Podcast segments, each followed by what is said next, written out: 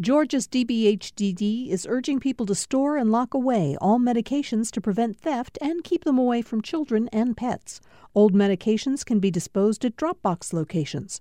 Dropbox locations can be found at opioidresponse.info. Thanks for listening to the Political Rewind podcast. Be sure to like and follow us and rate us on Apple, Spotify, or wherever you get your podcasts.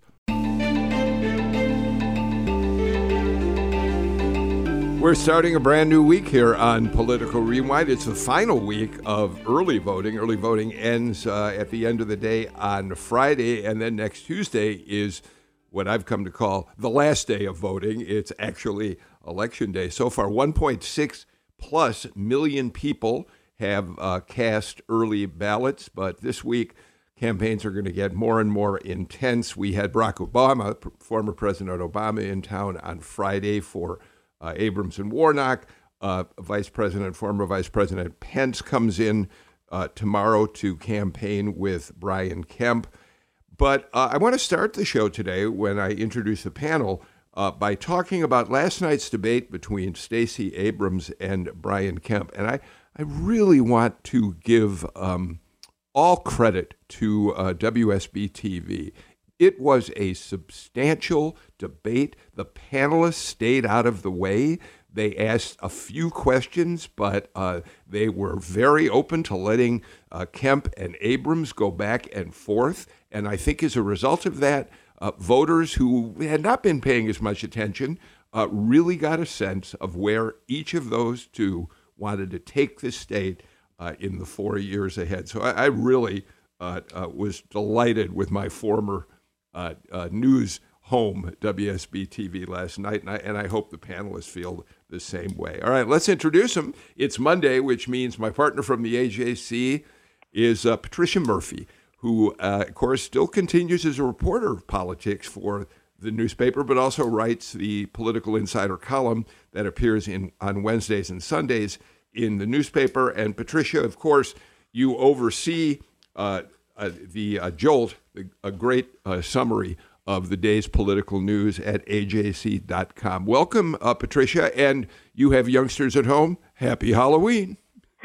Thank you, Bill. Yes, this is my week where we have two, we have double birthdays, Halloween, Election oh. Day. It's just some wonderful twist of fate testing my moral character. um, but thank All right, you so very quickly. Very quickly, what are your children dressing as for Halloween? Oh, my son, curiously, is going as a member of a SWAT team with his best pal. I think his best pal came up with the idea.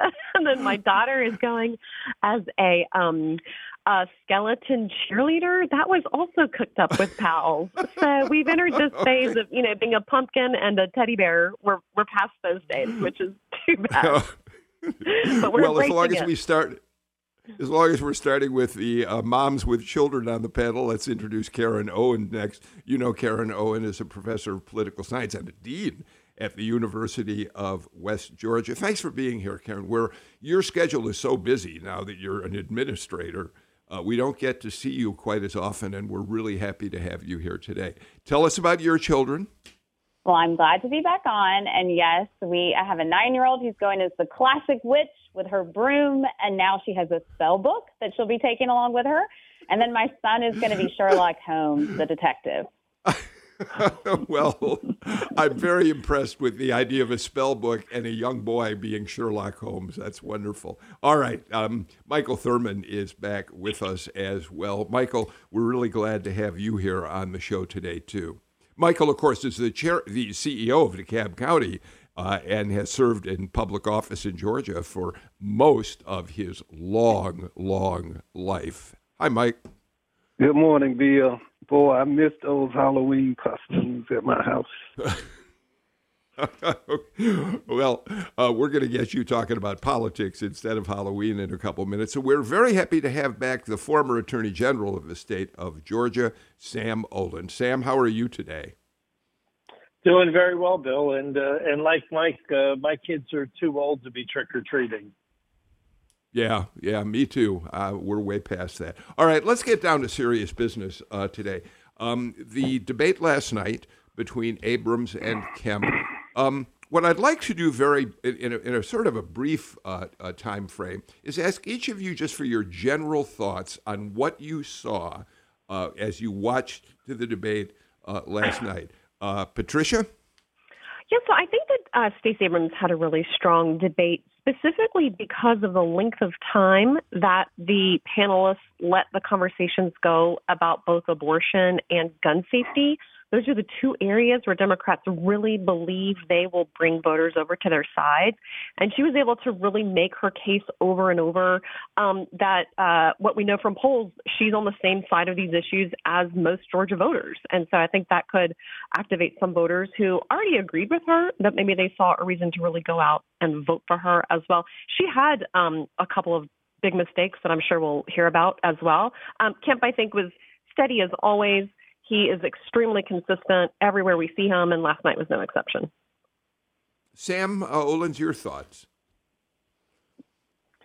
Well, I think Stacey had a very good debate. I think the problem for Stacey is this is a national election, and uh, we've seen that abortion um, has really gone down uh, in the list of priorities, and that the economy um, and crime uh, and then immigration are frankly much more on the minds of Georgians as well as folks in many other states. So while um, Patricia's right that many Georgians agree with Stacey on abortion and a couple other issues, uh, those aren't the issues that are one, two, and three on the voters' minds. Yeah. Karen Owen, weigh in, please. So I think when I first started last night, it seemed like both candidates were very staged, polished, stuck to messaging, and then it turned to them allowing the voters to really hear how distinct they are on policy issues. And we saw that clearly um, play out where they were given more time to explain how they are different from one another.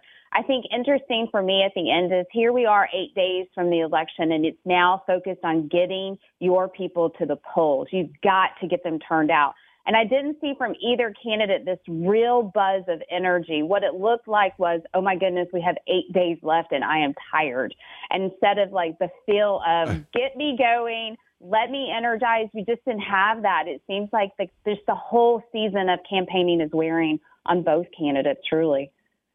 You know, that's a really interesting observation. And Michael Thurmond. I want to give you a chance, but but very quickly to uh, uh, support what uh, Karen said. I hadn't thought about it, but um, while both of them were very articulate in laying out where they stand on issues, Karen's really kind of right. There wasn't a lot of big energy behind either of them um, to uh, maybe encourage voters to turn out. Michael Thurmond?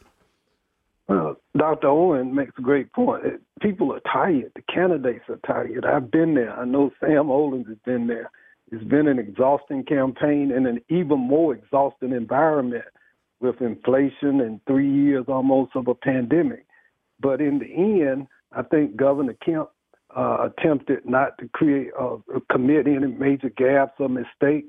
Uh, if, and I'm sure he believes the public polling and maybe his internal polling that gives him a lead. He didn't want to create anything that might undermine that what he believes. And I think uh, Stacey Abrams did what she had to do. She doubled down on trying to get her base voters out. Uh, she knows that if he is behind, if that's to be believed, then the way to overcome that is to increase turnout beyond what's being predicted in the public polling. All right. Um, each candidate had really good moments and not very good moments. One of them's already been uh, referred to. Let, us start with what um, I think everyone would basically agree, or those who believe in choice would agree, was a strong moment for Stacey Abrams. Um, Richard Elliott, Channel 2 News political reporter, asked Brian Kemp, Are you or are you not definitively going to work if you're reelected for even more restrictive abortion laws? Here's what he said, and then Stacey Abrams responds. Well, I, am not going to count on, uh, you know, say yes or no to any specific piece of legislation without actually seeing exactly uh, what it's doing. It's not my desire to go move the needle any further uh, on this issue. We've been dealing with this issue for three years. That's where the General Assembly was. I personally don't see a need to go back, but when you're governor, you have to deal with all kind of legislative issues that are out there. So we'll look at those when the time comes. And so let's be clear, he did not say he wouldn't. But more importantly, he refuses to protect us. He refuses to defend us, and yet he defended Herschel Walker, saying that it, he didn't want to be involved in the personal life of his running mate, but he doesn't mind being involved in the personal lives and the personal medical choices of women in Georgia. Patricia, it strikes me that um, if Stacey Abrams does have hopes that abortion will motivate people to get out there and vote for her, uh, uh, Governor Kemp gave them gave her an opening for that uh, last night. He started out in one direction and then ended up saying, "Well, I'll see what the legislature would bring me." Yeah, he said, you know, it's not my personal desire to go back in there, but we'll see what happens. Um, uh, we know that Republicans do want more restrictions. Some Republicans, the most conservative, um, are looking at um, possibly eliminating uh, uh, that grace period, that six week ban, and go to a total ban altogether. Could there be efforts to eliminate um, the exceptions that are built in there for rape and incest if a woman files a police report? And uh, Democrats' warning to voters has been Republicans want more. This isn't over. And so Brian Kemp, although he has said he doesn't want more, he did not close the door on that, and so I think that left it open. Um, at the same time, Abrams did not specify on her own a week limit where she would be comfortable with a limit. And so we know that Georgia voters are somewhere between those two candidates. Um, but where are they going to come out? Um, one quick point, I thought it was really interesting that Governor Kemp talked about Marty Kemp's miscarriage. We've never heard him talk yes. about that publicly. And that's a way for him to push back on Democrats who say, listen, this is all men who have no clue about what it's like to experience miscarriage. And this is him saying for the first time, I do know what that is. I don't understand it completely, yeah. but I've been there. And um, so I think that helped him paint himself as more relatable and somebody who is emotionally connected to this, even if he disagrees with most Georgians on this bill. Karen and then Sam Olens. So say that for the Democrats, abortion is a very important issue, and it was certainly at the height of conversation in the summer right after the Dobbs decision. I think what we're seeing right now, though, is kind of voters aren't paying quite as much attention to that issue as they are some others right before election time. It doesn't mean that it's still not very important for that certain voter out there who this is an issue they care most deeply about. For both of the candidates, though, I think it was really interesting how Governor Kemp talked about what the General Assembly will do. And I'd like to remind, you know, listeners that it's those state legislative races that'll have an impact because it's what those members will decide in the legislation. Will they go back in, like Patricia mentioned, some Republicans and want more restrictions, or will there be where sometimes we've seen our speaker moderate on some social issues and not allow some more restrictive measures to come in? So I think, you know, the governor saying on on that line is what will the legislature present to me? Whereas Abrams didn't talk about, too, in the fact that if she is governor and the Republicans are controlling the General Assembly, how is she going to actually get legislation passed to ensure women are protected and have their choice and right? Well, we should say that her point last night in regard to that was since that initial law only passed by three votes, she's convinced as governor that she could uh, rally the votes needed to overturn the law. I mean, that's that's certainly uh, uh, questionable, but it, but she does try to answer it. Sam, your thoughts on this one?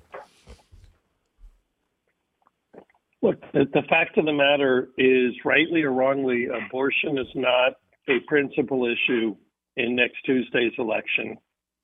People are concerned about the price of gas, the price of food, uh, the uh, the border um, you know, Stacey ran to the left in the second race. And unfortunately for Stacey, the crime issue has made that a real mistake.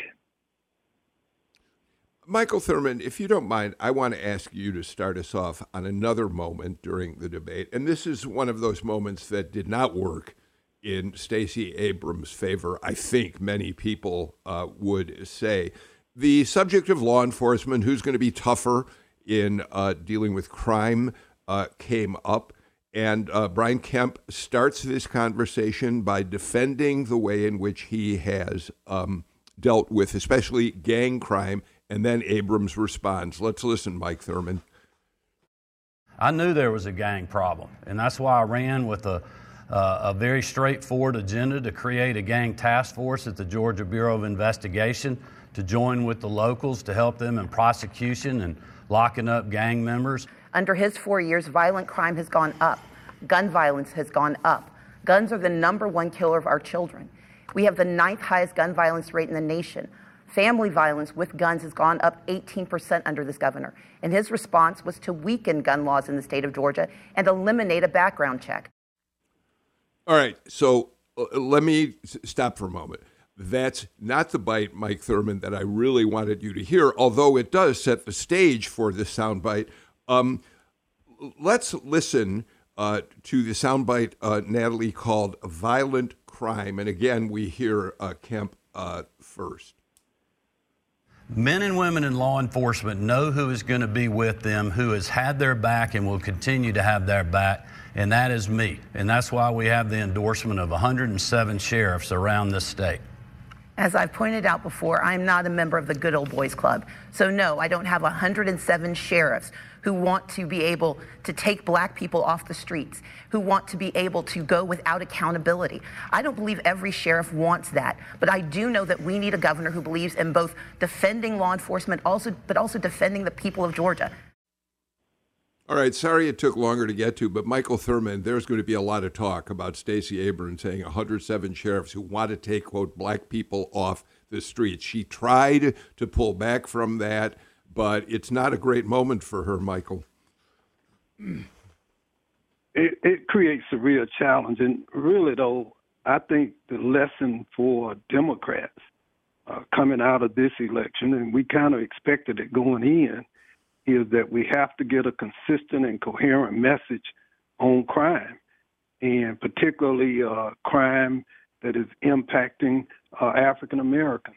Uh, we have to make it clear, as Democrats are doing all across this country, some are, that we support law enforcement, uh, that we will do everything we can to invest in the resources needed to protect law abiding citizens.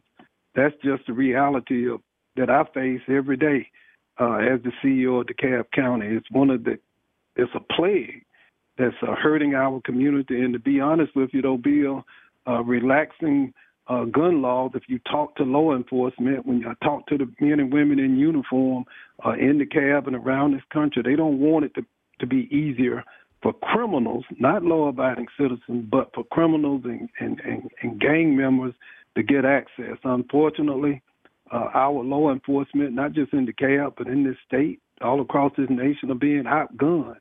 And so, what we have to do is come up with a coherent, hopefully bipartisan strategy, not to take guns away from law abiding citizens, but to make it much more difficult for people, bad people, bad men and women who seek to do harm, for getting access to guns that they use to murder and kill innocent citizens.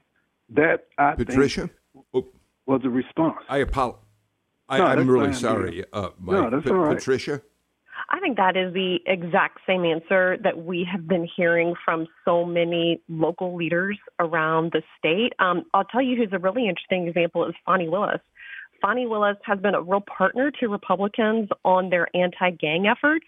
She calls gang members her frequent flyers, people who continue to get arrested for violent crimes um, and uh, need to. She said she needed stronger um, sentencing guidelines to keep people behind bars who need to be there. But she said it's a small piece of her piece of the population that's creating a huge amount of this crime throughout the state.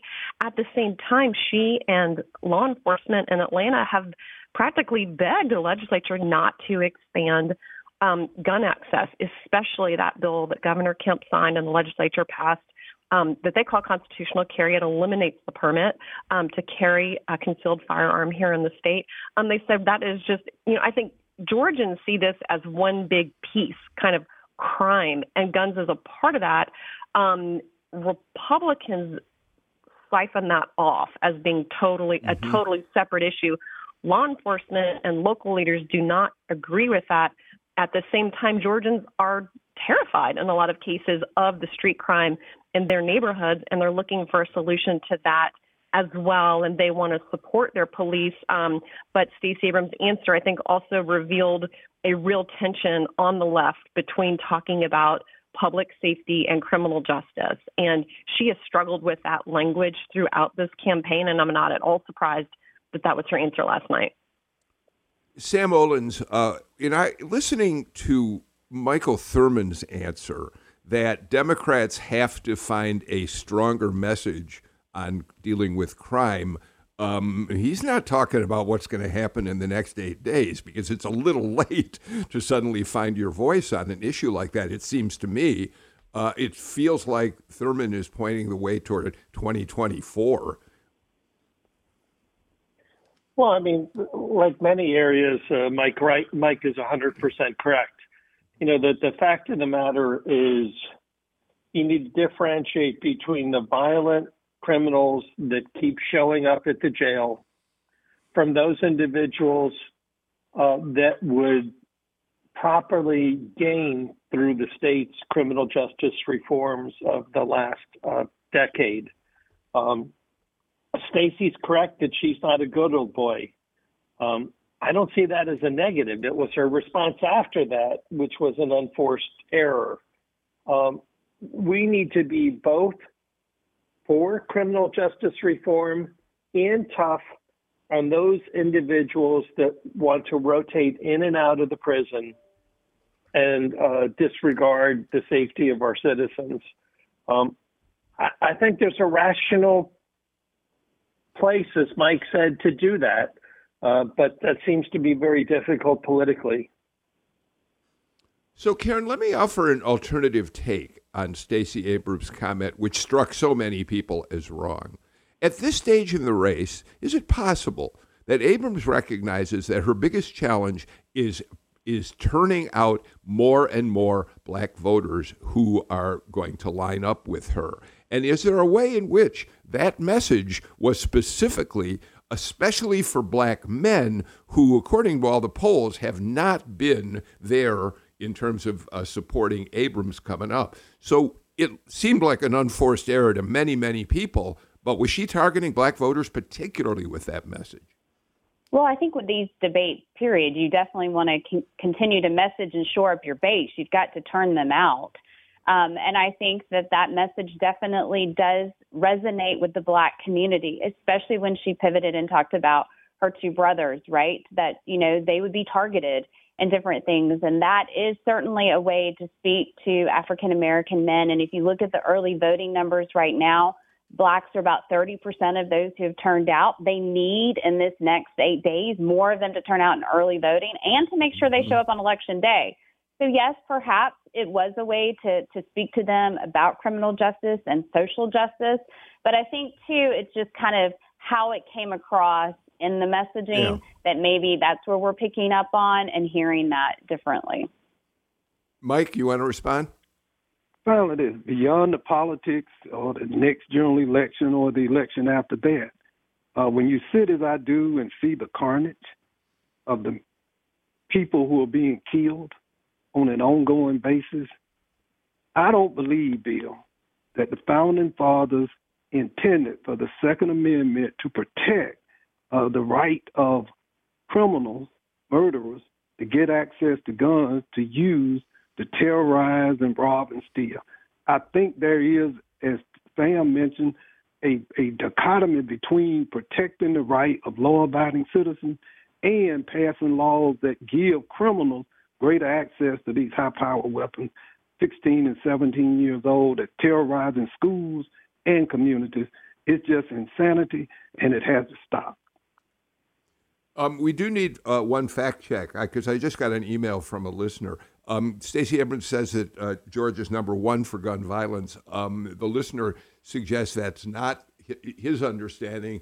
FBI figures show us down a little lower. Um, I suppose we let's see if we we'll fact check that ourselves. But one way or the other, we know gun violence is a huge issue in this campaign. Patricia, I want to play one last soundbite from this debate, and then uh, we'll move on to other subjects, and that is the gun exchange, uh, because that was another crucial moment for both candidates, I think, in this debate. Again, Kemp starts. Um, he contends in this soundbite that really what he calls constitutional carry uh, is there's nothing new in this law. There doesn't change in any way who can and cannot get a gun. And then Abrams responds. So, Patricia, let's listen. The law is still the same that's out there. And all I'm doing is giving people the ability, if they would like to, to conceal carry to protect themselves, their property, and their families. I believe in making sure we can protect the Second Amendment and protect second graders. And Mr. Kemp apparently doesn't understand the gun laws in Georgia. Georgia had a background check that was part of the concealed carry permit law. 5,000 people were denied access to concealed carry permits because they went through that process. We are a state that does not have a waiting period, which is why a young man was able to secure a weapon and kill six Asian women in three different locations in less than two hours. Patricia, your thoughts? Yeah, so they're both technically accurate. Um, the constitutional carry law did not expand who can carry a weapon legally or where they can carry it. But Abrams is right in that the permitting process tells you who's legal every five years. And last year, more than 5,000 people were caught up in that and said, whoops, you're not legal. A big portion of that was whether they had been receiving mental health treatment. Um, a portion of that was expanded in the mental health bill. Um, but if you're not requiring a permit every five years, you really don't know who shouldn't be having those guns until they've already committed a crime with that gun. And an investigation would reveal after the fact, oh, whoops, this person actually shouldn't have had that gun. So I think Abrams, um, that's a big piece of that bill that Georgians said they did not like. It makes them feel more um, under threat from people who should not have weapons. And everybody agrees there's a chunk of people who shouldn't have them in the first place. But Sam, um, Patricia made a good point in that, um, you know, Democrats certainly see gun violence and the easy access to guns as an issue they think is important in this campaign. Um, but as you've pointed out, it's the economy that's driving most people out to the polls. And even though many voters say crime is a top issue, uh, they're not certain, apparently, that it that changing the laws in Georgia are the answer to that. Uh, otherwise, you would think perhaps that um, Abrams would be making a little more progress, at least according to what the polls show right now. Well, cl- clearly she she hasn't made progress, um, and her comment that the polls are certainly wrong just isn't constructive either. Um, it, it, we also have an issue in Georgia, frankly, that hasn't come up in this campaign with regard to folks that uh, have mental health issues and should uh, lose the right to have weapons. Uh, there have been attempts to strengthen that law in the past, and they have failed every time. Um, it, it, it's a problem. There's no question about it. All right. Well, we've got to get to our first break, but again, I, I want to say, just I th- so impressed with the fact that we had a substantive debate uh, last night. Uh, you may like one candidate over the other. You may recognize that each candidate uh, at times dissembled in terms of the answers they gave or avoided an answer. But I think by the end of that hour, you had a pretty clear idea of where each candidate would take the state in the future. And again, just as we go to the break, congratulations, Channel 2, for a terrific job. We'll be back with more in just a moment.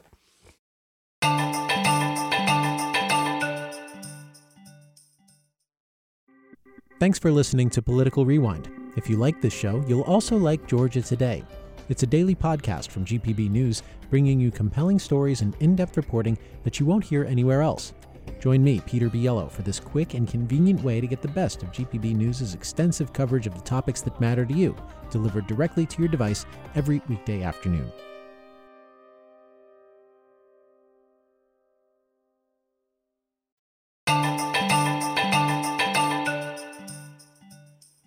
Sam Olens, Michael Thurmond, Karen Owen, Patricia Murphy joined me for today's political rewind. Um, Patricia, so last Friday, former President Obama held a big rally uh, in Atlanta uh, for Raphael Warnock and Stacey Abrams. Um, the question becomes at this stage in the race, a rally like that is really about ginning up uh, turnout, yes? Definitely. We are way past the persuasion phase of this election and we are heavy into the motivation phase. And uh, I think um, Obama has just a unique quality in that he can both energize and settle down Democrats at the same time. Democrats, you really feel kind of freaking out a little bit in this state, saying, oh no, what if we don't? Win? What if we don't repeat this again? Um, he's able to say, listen, democracy is a long term commitment. This is not a vote and you see your results immediately, but you have to go vote. And so he um, he has that ability with Democratic voters. So I think there's nobody else in the country who would have been a bigger help to motivate voters for Democrats to get to the polls, to cast their votes early, and to be excited about it, and to remember why they're Democrats, and to remember why it's important to get out there and cast your ballot, even if you don't see the results overnight. And so that was his goal in that um, in that speech with Abrams. He had the entire just about the entire ticket with him on stage as well. Democrats need that energy for every single race on the ballot, including those state lawmakers. And they had some state lawmakers down there as well who are in the district. So um, I think it's it's exactly what Democrats needed. They don't need Joe Biden around. He's obviously not popular, but Barack Obama is still extremely popular with the Democratic base, and they were, um, I think, fortunate to get him in at, in that time. Karen, uh, uh, uh, former President Obama made the point uh, that many Democrats have this is democracy is at stake. Uh, we've got to uh, get out of office and move beyond the election deniers that are populating the Republican Party these days. But I want to turn to Herschel Walker's response to the Obama visit. I, it was, from my point of view, it was an an odd way to deal with a former president and the first African American president in the country. He he kind of swaggered. He said, "Get Obama out of here unless he wants to come down here and run for Senate, and I can beat him too." And then he said, "Obama don't pay no taxes here. Obama got that big house and he has a million dollars in housekeepers and all that. Yet we're here trying to buy groceries." I, it, it just struck me as an odd way to deal with, again, the first black American president. Well, and I think he didn't have a great response, right? He didn't really know how to handle that piece uh, of the driving out the African American vote, which he does need some of the African American turnout and support. So, how do you kind of reconcile that with someone who is extremely popular mm. amongst African American voters in this state who still, you know, want to hear him and, and get energized by him. So I think it was a, a definitely a blunder in how Walker did not handle it well. And and why would you say something about the former president coming into the Senate race? I mean, there's other ways maybe you could have turned on that, or even spoken about um, how typically presidents, former presidents, are not involved in campaigning at this juncture, and yet we do have now more of those former presidents involved, which is just a sheer change in our national landscape of politics. Michael? I have no words. really, to respond to that, it was just a horrible, ill-advised response. That was a. If you're looking for unforced errors, that was one. But I'll stop there because I choose not to speak further on that subject. Okay, I, I understand that completely. Sa- Sam Olens, you're welcome to weigh in on that, but I'd also like to point out that um, uh, uh, Brian, Brian Kemp has, Brian Kemp has some big names coming into the state tomorrow. Former Vice President Mike Pence will be here uh, with him, and, and, I'm not sure. Maybe uh, Patricia can clarify this for us, but he's going to be up in uh, uh, Kemp territory with Kemp, and I'm not sure whether um, Walker's involved in this. First of all Patricia, is is uh, Pence only campaigning for uh, Brian Kemp, as far as you know? Will Wa- uh, Walker be there too? We do not expect Herschel Walker to be with Kemp and um, Vice President Pence. Um, we have not seen Governor Kemp and Herschel Walker on the same stage at a rally yet. That is by design, I can tell you. That is not an accident. So yeah. I, I, don't expect right. Walker to be with the vice president. The vice president may announce at some later date that he's going to peel off and also do an event for Walker, but we certainly haven't heard about that yet. Okay. Thank you. Thank you for so Sam Olens. what's the value and the power of a former vice president, especially one who insisted, as Brian Kemp did, on certifying the results of the 2020 election, coming in for Kemp at this stage. Sam? Uh, minimal. Um, I, think that was uh, really good two, three months ago, uh, but now it, it, doesn't have a lot of effect. I mean, let's face it, Brian's uh, riding high with regard to uh, the CEO's comment. Uh, look, if there's one thing we've learned in this campaign for U.S. Senate is nothing that Herschel Walker says has an effect on the polling. we've seen that over and over again. Um, all right. Uh, we will watch how all this unfolds uh, this week. Um, I want to turn, well, actually, Michael Thurmond, you grew up in Athens, Georgia.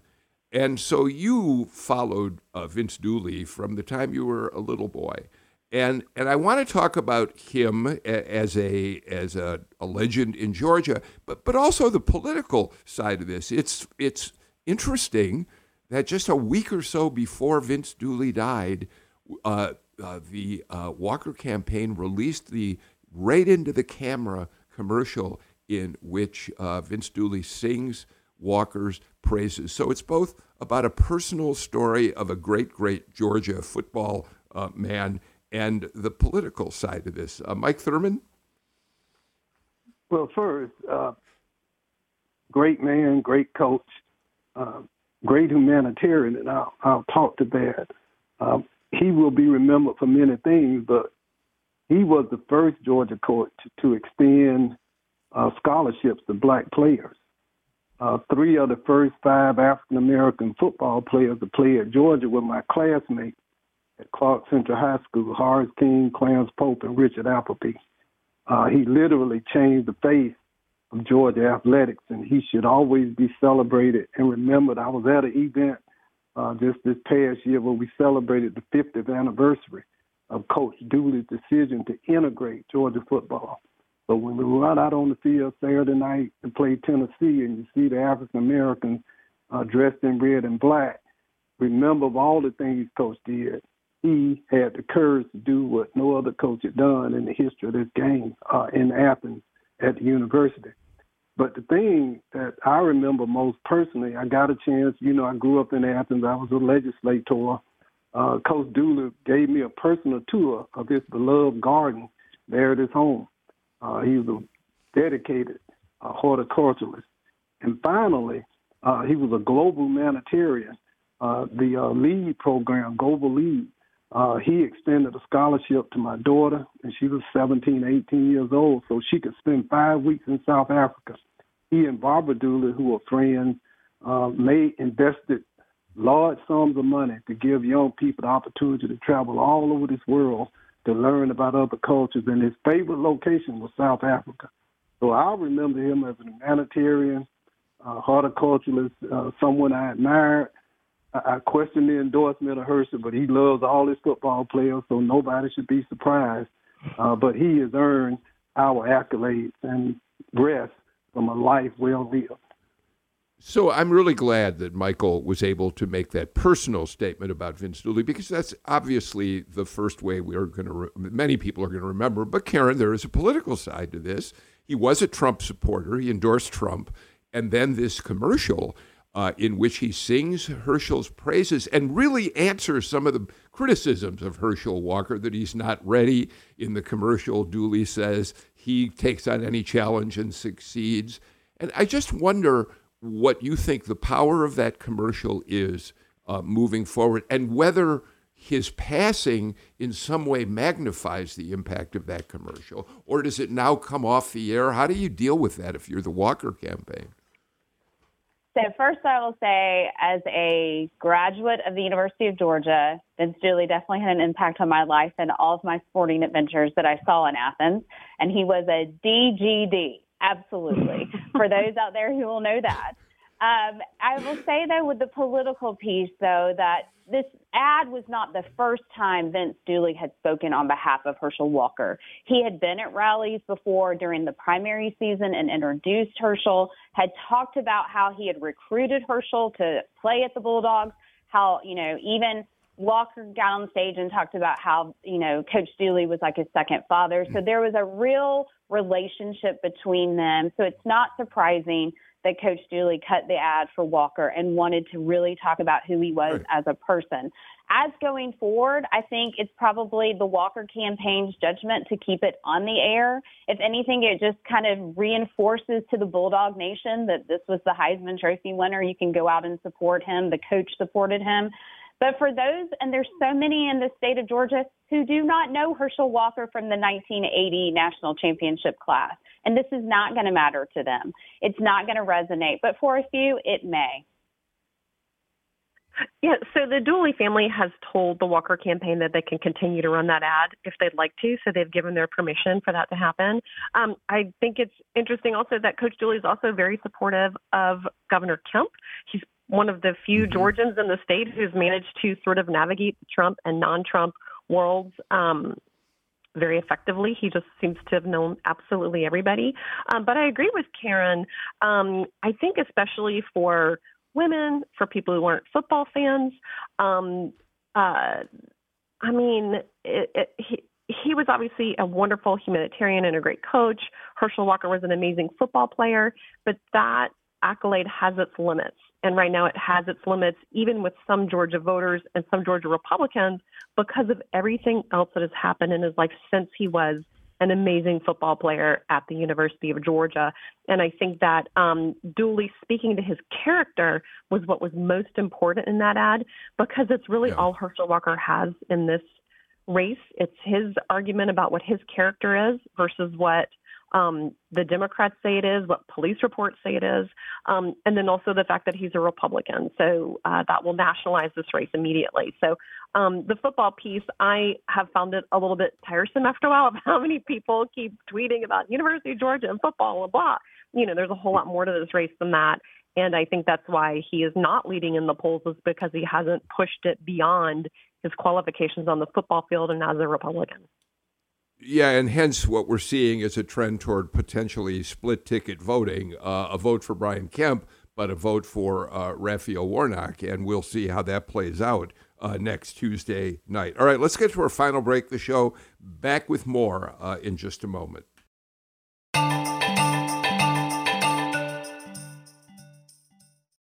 At a time when information continues to come at us faster and faster, sometimes you need to hit pause and rewind. NPR's Throughline takes you back in time to the source of the news stories filling your feed.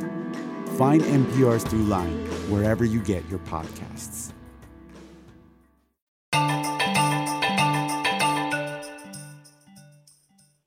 Sam Olens, um, I want to turn to you first on the uh, question of the attack, the horrendous attack on Paul Pelosi in San Francisco on Friday. Um, apparently, although police, law enforcement is being very careful about describing motives in this, uh, the attacker clearly has been a, a guy who's a QAnon conspiracy uh, uh, person.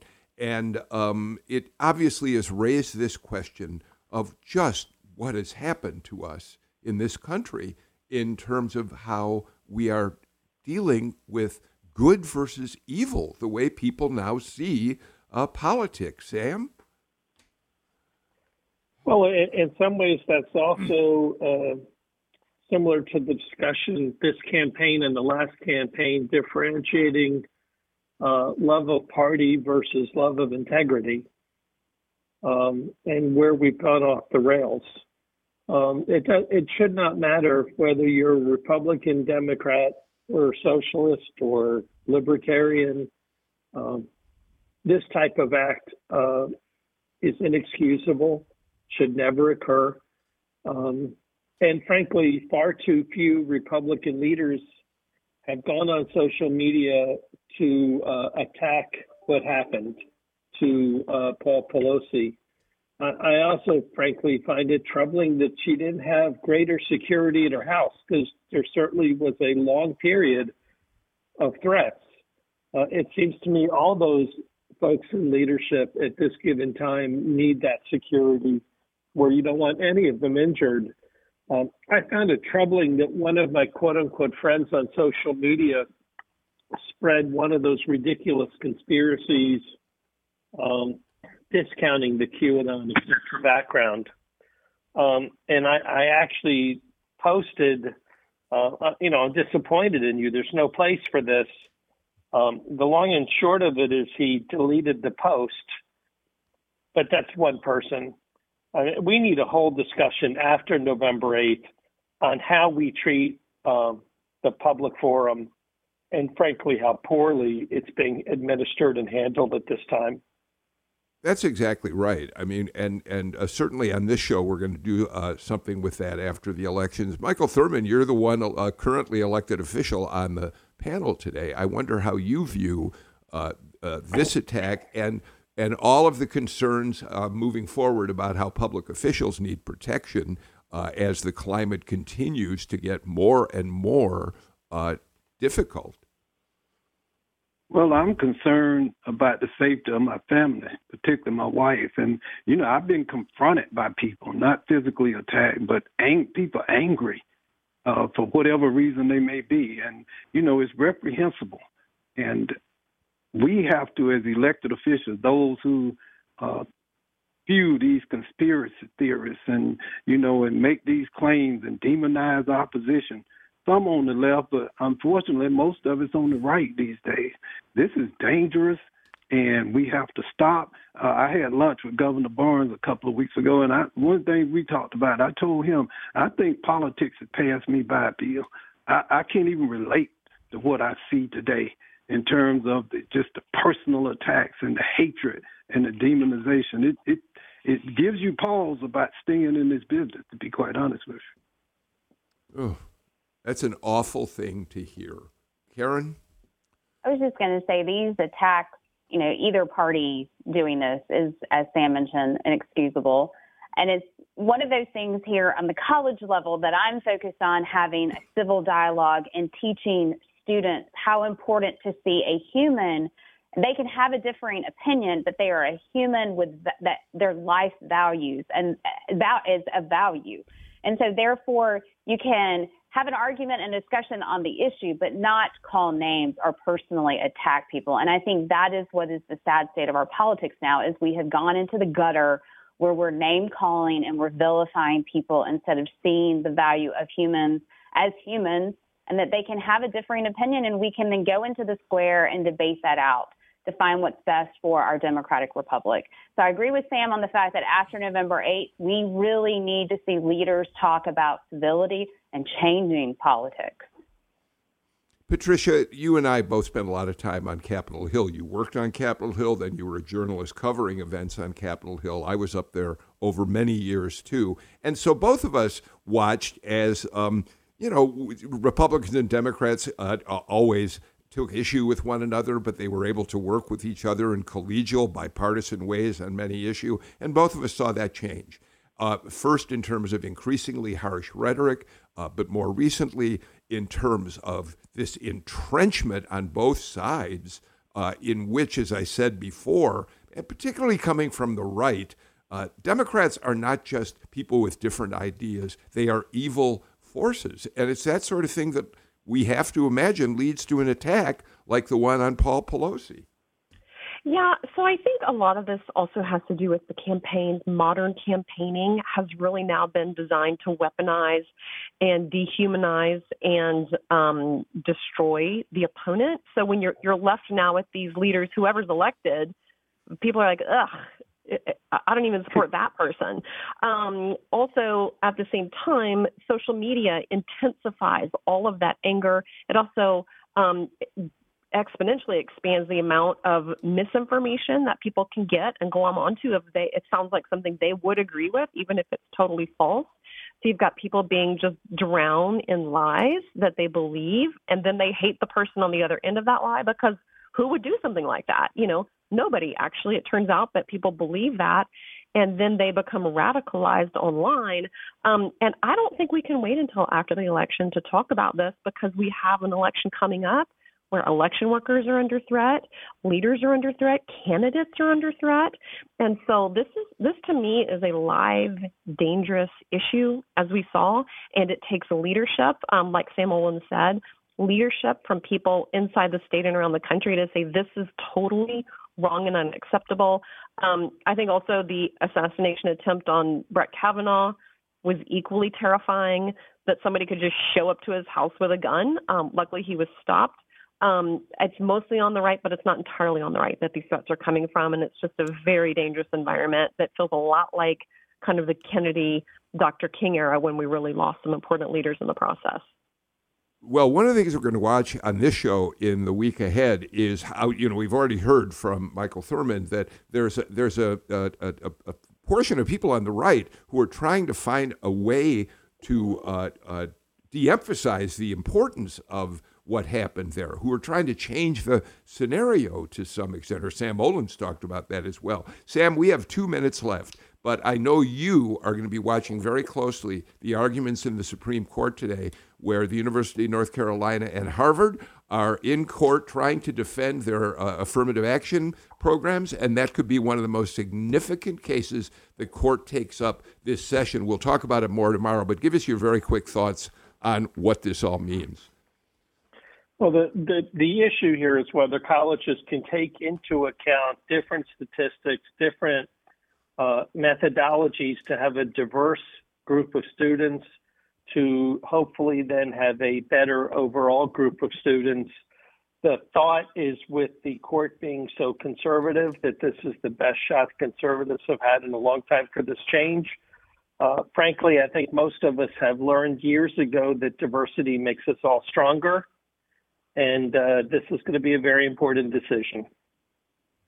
All right, um, the court will take that up this morning. Um, you know, if you if you uh, Google it, you can listen to that argument. Find the the uh, link to where you can hear the arguments, and we will talk about it on tomorrow's uh, political rewind. We are completely out of time. I want another hour. I don't get it, so I do have time to thank you, Karen Owen, Michael Thurmond, Sam Olens, and Patricia Murphy for a wonderful conversation uh, today. Thank you for being so smart in dealing with the issues that we discussed. That's it. We're out of time for today's show. Back again with a brand new show tomorrow. I'm Bill Nigut. Take care. Stay healthy. Go out and get a flu shot. The flu is really a problem right now. And maybe get a COVID booster too. See you all tomorrow.